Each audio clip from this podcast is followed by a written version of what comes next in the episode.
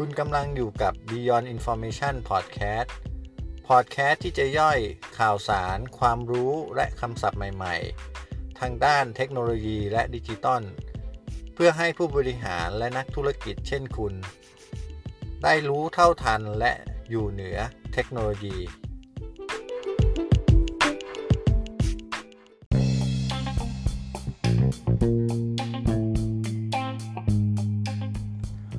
วันนี้เราจะมาคุยกันถึงคำว่า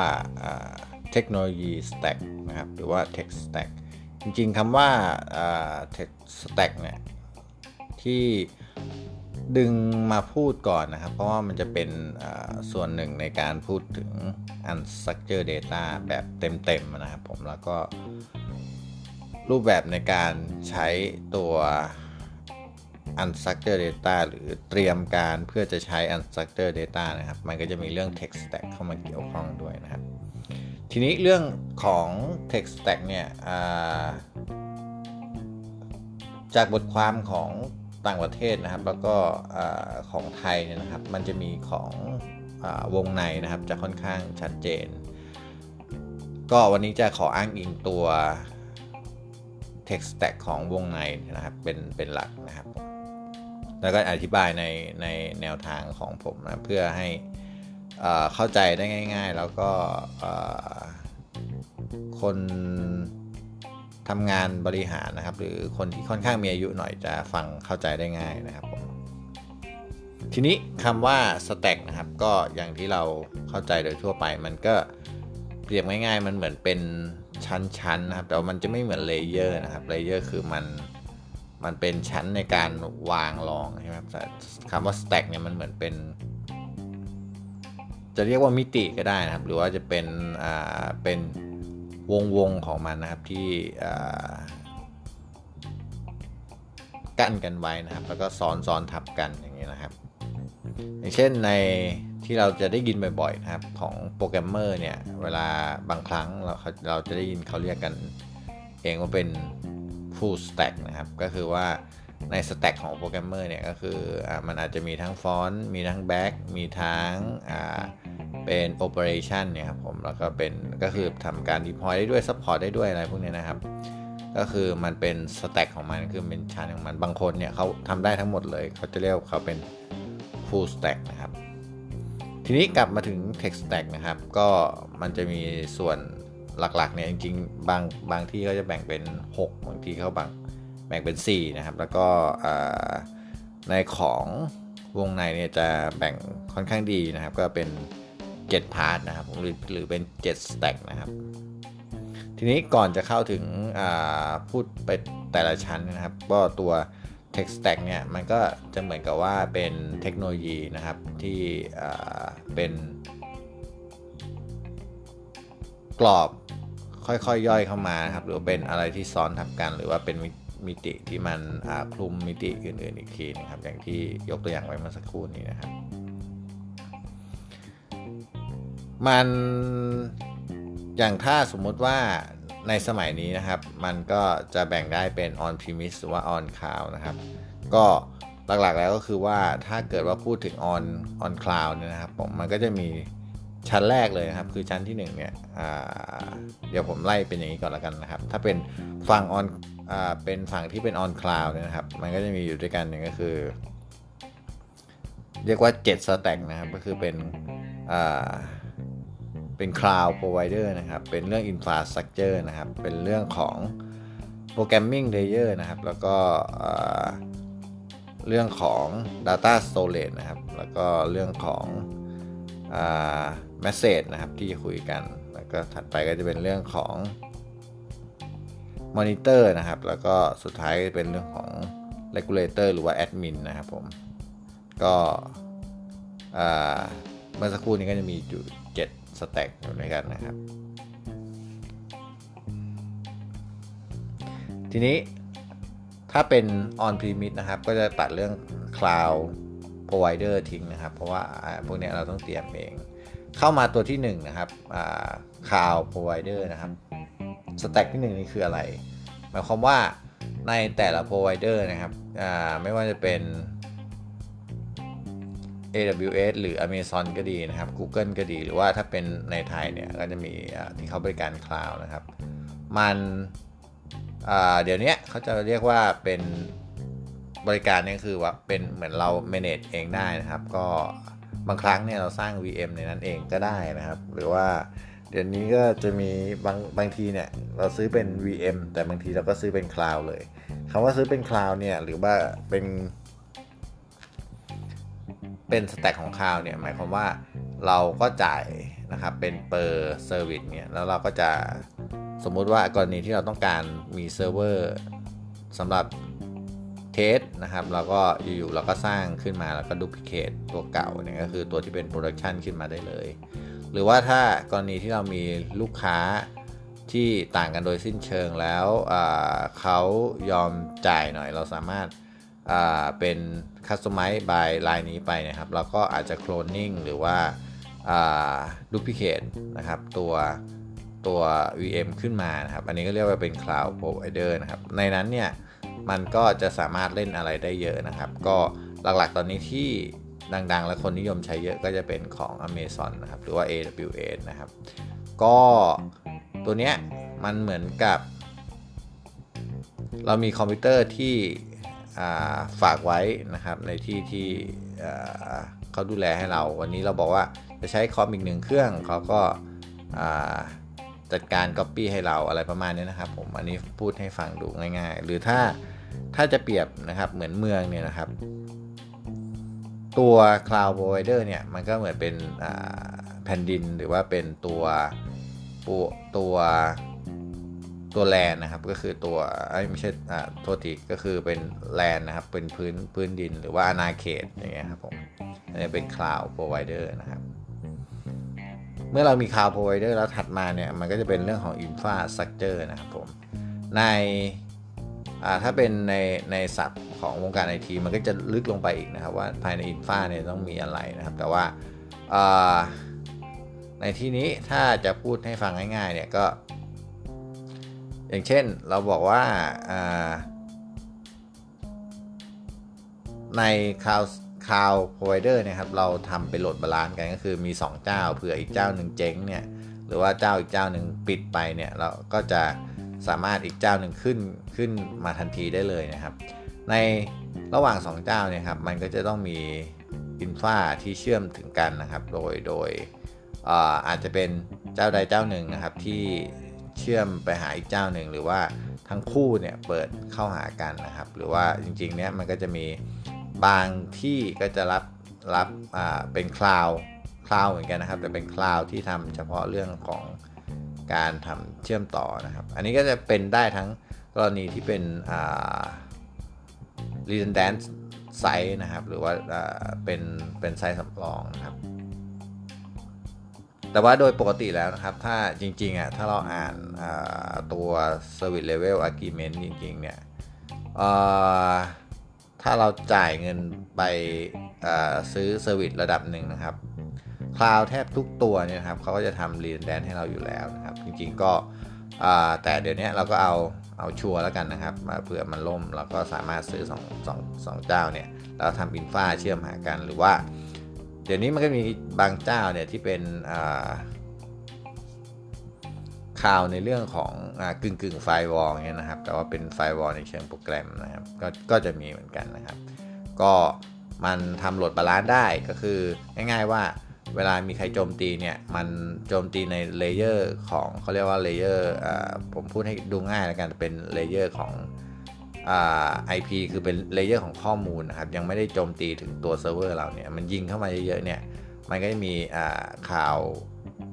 บางตัวที่หรือ infrastructure บางตัวที่สามารถบล็อกไว้ได้ก่อนนะครับผมถ้าเกิดเปรียบนะครับตัวที่ 1 ที่ข่าว ปรไวเดอร์เป็นวงพื้นที่นะครับ ตัวอินฟาเนี่ยส่วนที่ 2 ที่เป็นอินฟาสตรักเจอร์เนี่ยก็เหมือนอเราเริ่มสร้างแล้วครับ เริ่มสร้างถนน เริ่มสร้างตึก เริ่มสร้างท่อประปาอะไรพวกนี้ครับ หรือว่าเริ่มเริ่มวางโทรศัพท์ อันนี้คือตัว Infrastructure นะครับ พอมีคลาวแล้วมี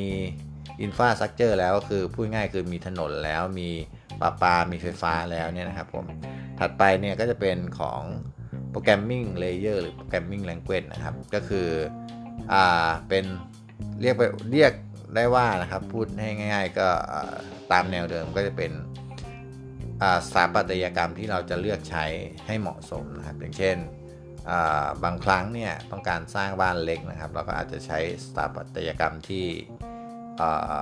เป็น บ้านเล็กง่ายๆครับ ก็คือในตัว Programming Language เนี่ยก็ในอีโคซิสเต็มหนึ่งอาจจะใช้ได้หลายภาษานะครับ อย่างเช่นใช้วิเคราะห์เนี่ยก็อาจจะใช้ภาษา R หรือว่าใช้ Python นะครับ แต่ว่าถ้าสมมติต้องการเขียนอะไรที่มันซับซ้อนมีคนออยู่ในอยู่ในวงเยอะๆเนี่ยอาจจะใช้เป็น C sharp อะไรประมาณนี้นะครับผม ก็เดี๋ยวนี้เมื่อถ้าสมัยก่อนเนี่ยเขาจะค่อนข้าง จำกัดภาษาคือจะทำอะไรจะทำภาษาเดียวนะแต่เดี๋ยวนี้ก็คือกระจายเลยครับก็แล้วแต่เลยว่างานไหนเหมาะกับภาษาอะไรนะครับ มันเป็นจุดเด่นของมันนะครับ ชั้นที่ 3 ที่เป็น programming layer หรือ programming language เนี่ยนะครับ ก็อย่างที่บอกเมื่อสักครู่นี้นะครับ ก็เหมือนแบบบ้านเล็กเราอาจจะเลือกใช้ภาษาเล็กๆนะครับ หรือว่าบ้านบ้านนี้เป็น เป็นทำหน้าที่วิเคราะห์เนี่ยครับเราอาจจะสร้างด้วยภาษา Python นะครับหรือว่าตึกใหญ่ๆ เราอาจจะสร้างด้วยสถาปัตยกรรมของ C Sharp อะไรประมาณนี้นะครับ ซึ่งอันนี้ก็จะเป็นใน layer ที่ 3 ถัดไป layer layer ที่ 4 ก็คือ layer ของ Data Store นะครับ ก็คือเหมือนกับการเก็บข้อมูลนะครับในตัวภาษาแต่ละภาษาเนี่ยก็จะมีการเก็บข้อมูลที่ไม่เหมือนกันนะครับบาง บางภาษาเนี่ยออย่างเช่นสมมุติว่าถ้าเป็นทั้ง C Sharp ทั้ง PHP ในโปรเจกต์หรือว่า Python ในโปรเจกต์เนี่ยก็อาจจะใช้ Data Store เดียวกัน อาจจะไปใช้ SQL เหมือนกันนะครับ แต่บางครั้งนะบอกว่า โอเคตัวที่เป็น C Sharp เนี่ยทำงานเกี่ยวกับ Structure Data ก็อาจจะเป็นพวก User Password อะไรพวกนี้นะครับ หรือว่า Authenticate เนี่ยก็ เลือกใช้เป็น Data ของอาจจะเป็น Oracle SQL ที่ทำงานไวหน่อยนะครับ ส่วนหรือว่าเป็น Index เนี่ยก็ใช้เป็น Oracle SQL แต่พวกที่เป็น Unstructured Data เนี่ยอาจจะใช้ Python ในการเป็น programming แล้วก็ข้างหลังอาจจะเป็น Hadoop อะไรประมาณนี้นะครับ ก็คือในตัว Data Store ก็เลือกใช้ในในตัวที่เหมาะสมนะครับ เดี๋ยวนี้เขาไม่ค่อย fix แล้วนะครับ ก็ถามว่ามีมันมีบาง Data Store ไหมที่ทำงานได้ทั้งหมดก็มีนะครับ แต่ว่ามันก็จะขึ้นอยู่กับราคาด้วย อย่างเช่น Oracle หรือว่า Microsoft SQL Server เดี๋ยวนี้ก็ทำได้หมดเหมือนกันนะครับ เป็นทั้ง Structure และ Unstructured Data ได้ในตัวนะครับ แต่ว่า การเอา Unstructured Data มาเก็บใน Microsoft หรือว่า Oracle เนี่ย มันก็จะ มี resource ที่ต้องใช้เยอะแล้วก็ค่าใช้จ่ายมันจะสูงอะไรประมาณนี้นะครับ แล้วก็เรื่อง performance อะไรพวกนี้ด้วยเขาจะเขาก็จะเลือกอไปใช้บางตัวนะครับ ให้เหมาะสมนะครับ ถ้าเปรียบไปแล้วก็เหมือนกับตรงนี้ก็เป็นเป็นธนาคารหรือว่าเป็นแบงก์กลางนะครับ ก็ในอินฟาของแต่ละบ้านเนี่ยอาจจะเลือกเก็บแบงก์เดียวกันก็ได้ หรือว่า บ้านหนึ่งอาจจะเก็บ 2 แบงก์ก็ได้ มันเป็น many to many เลยนะครับ พอน่าจะพอนึกออกนะครับ ถ้าไล่มาเมื่อสักครู่นี้ก็คือ cloud provider เป็นพื้นที่เป็นแผ่นดินนะครับ infrastructure ก็เป็นถนนหนทางไฟฟ้าประปา programming layer programming language ก็คือเป็นสิ่งปลูกสร้างเป็นบ้านเป็นอาคารบ้านเรือนอะไรประมาณนี้ครับ Data Store ก็อาจจะเป็นบอกว่าเป็น warehouse ก็ได้ หรือว่าเป็นธนาคารก็ได้ที่ที่ ตึกตึกนึงอาจจะเก็บอยู่หลาย warehouse หลายธนาคาร แล้วก็แต่ในขณะเดียวกันเนี่ยก็ตึกหลาย ๆ ตึกหรือว่าบ้านหลาย ๆ บ้านเนี่ยก็คือโปรแกรมหลาย ๆ โปรแกรมเนี่ยก็อาจจะมาเก็บอยู่ที่ Data ตัวเดียวกันเนี่ยเป็น many to many ไปนะครับ เสร็จแล้วทีเนี้ยก็จะสังเกตได้ว่ามันมีการสร้างเป็น individual ละแต่ละแต่ละอันก็ทำงานได้ค่อนข้างสมบูรณ์แล้วใน layer ที่ 4 นะครับ แต่ว่า layer ถัดมาเนี่ยเขาจะเป็นเป็นเรื่องของการ communicate นะครับหรือว่า Message Queue นะครับโป๊กเกอร์ก็คือเหมือนไปรษณีย์นะครับก็หรือโทรศัพท์นะครับก็คือหรืออินเทอร์เน็ตนะครับก็คือเป็นการทำให้แต่ละบ้านแต่ละหลังเนี่ยสื่อสารกันได้นะครับ แล้วก็แบ่งงานกันทำนะครับก็คืออตึกนี้อาจจะทำเรื่องของอ ออฟฟิศนะครับ อีกตึกนึงอาจจะทำเรื่องของอาหารเอาไปส่งให้ออฟฟิศก็ต้องมีการสื่อสารกันนะครับ ก็ในภายในอีโคนั้นนะครับ ก็ผ่านตัว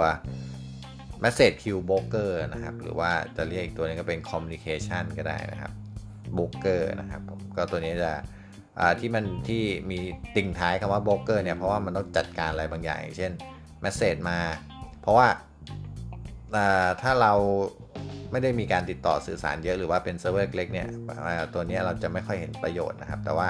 ถ้าเป็นการติดต่อคือวุ่นวายเลยคือพูดง่ายๆเหมือนคนส่งจดหมายมาเป็นล้านๆเนี่ยครับก็ต้องมีโบรกเกอร์ในการจัดการเรียงลำดับว่าอะไรไปก่อนอะไรไปหลัง แล้วก็อะไรให้ไปพร้อมกับอะไรประมาณนี้นะครับ ก็มาถึงตรงนี้เราจะเห็นแล้วว่าก็คือมีการพูดเรียงลำดับเหมือนเดิมนะครับ ก็มีประเทศเกิดขึ้นมี ถนนหนทางนะครับ ก็คือในตัว2 Infrastructure เกิดขึ้น มี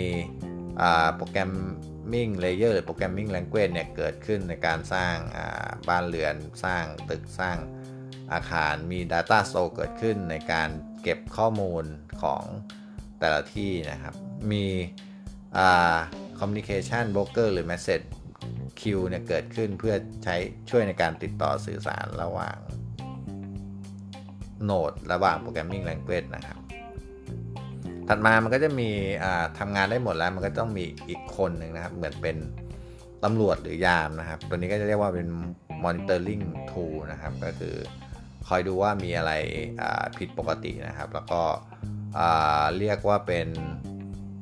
ตำรวจที่ดูลึกแล้วกันนะครับ อย่างเช่นดูไปที่โบรกเกอร์ว่าดูไปที่แมสเซจโบรกเกอร์ว่าเต็มหรือยังหรือว่าอะไร มากเกินไปอะไรพีคนะครับ หรือว่าตึกบางตึกเนี่ยมีคนพีคในแค่เวลาเดียวอะไรประมาณนี้ครับเขาก็ต้องเกิดการ load balance อย่างเช่นบอกว่าโอเค ที่ peak เพราะว่าทุกคนมา 8 โมงหมดอะไรประมาณนี้นะครับ ก็อาจจะบอกว่าให้บางชั้นมา 8 โมงบางชั้นมา 10 โมงอันนี้สมมุตินะครับก็คือถ้าเปรียบเหมือนการทำงานคือว่าทุกคนสั่งซื้อของวันเดียวกันหมด สิบเอ็ดสิบเอ็ดในเวลาเดียวกันหมดเลยครับ ก็ต้องต้องมีมอนิเตอร์ให้ดีว่า เอ้ยมันเริ่มนี่แล้วต้องให้บางหลังไปช่วยกัน หรือว่า Message Queue เนี่ยก็ต้องไปทำงานตรงนั้นมากขึ้นอะไรประมาณนี้นะครับ แล้วก็หรือว่ามี load balance มากขึ้นนะครับ ก็คือไปที่อาคารสำรองอะไรประมาณนี้นะครับ เป็นตัวนี้เรียกว่าเป็น monitor tool นะครับ ก็คือเป็นตำรวจหรือยามที่ต้องต้องรู้ระบบทั้งหมดนะครับ ก็คือเป็นส่วนที่ ถ้าถ้าเป็นคนสมัยนี้เขาจะเป็นตำแหน่ง DevOps จะจะจะใช้ในการมอนิเตอร์นะครับ สุดท้ายนะครับก็จะเป็นในส่วนของอ่า regulate นะครับหรือว่างานแอดมินนะครับเป็นส่วนส่วนสุดท้ายที่รวมกันไว้ก็คือว่าเป็นส่วนในการตัดสิน หรือว่าเป็นส่วนในการอ่า maintain นะครับส่วนอื่นๆเนี่ยก็จะอ่าใช้ในการแก้โค้ดบ้าง ใช้ในการ deploy ก็คือใช้อ่า ถ้าเปรียบเป็นภาพเดิมก็คือใช้ในการอ่าคีนบ้านบ้างนะครับใช้ในการบอกบ้านนี้พร้อมอยู่แล้วบ้างอะไรประมาณนี้นะครับ หรือว่าตัดสินว่าโอเค อันเนี้ยต้องเลิกแล้วโปรแกรมนี้ต้องเลิกแล้วฉันจะสร้างโปรแกรมเหมือนให้ทำงานแบบเดิมหรือดีกว่าเดิมด้วยภาษาใหม่อะไรประมาณนี้ครับ ก็ตัวนี้เป็นส่วนที่ 7 ก็คือ regulator หรือว่า admin อันนี้ครับก็จะเป็นสแต็กทั้งหมดนะครับ7สแต็ก ที่รวมกันแล้วเป็น text stack นะก็ก็คิดว่ายาวพอสมควรใน EP นี้ก็ถ้าฟังไม่เข้าใจไงก็ค่อยๆฟังไปทีละสเต็ปแล้วกันนะครับ แล้วก็ถ้ามีโอกาสอาจจะเจาะนะครับ เพราะว่าแต่ละตัวเนี่ยมันเจาะได้พูดได้เยอะ แล้วก็ยกตัวอย่าง tool หรือว่าเป็นชื่อ tool ออกมาได้เลยเนี่ยแต่ละตัวพูดได้เป็นเป็น EP หนึ่งเลยครับ แต่ว่าเหมือนเดิม เนื่องจากติดค้างเวลา EP ก็ไม่อยากให้สัญญาอะไรนะครับ แล้วแต่ก็ถ้ามีเวลาก็จะมาเจาะแต่ละสแต็กครับ ก็ขอบคุณครับลาไปก่อนครับ สวัสดีครับ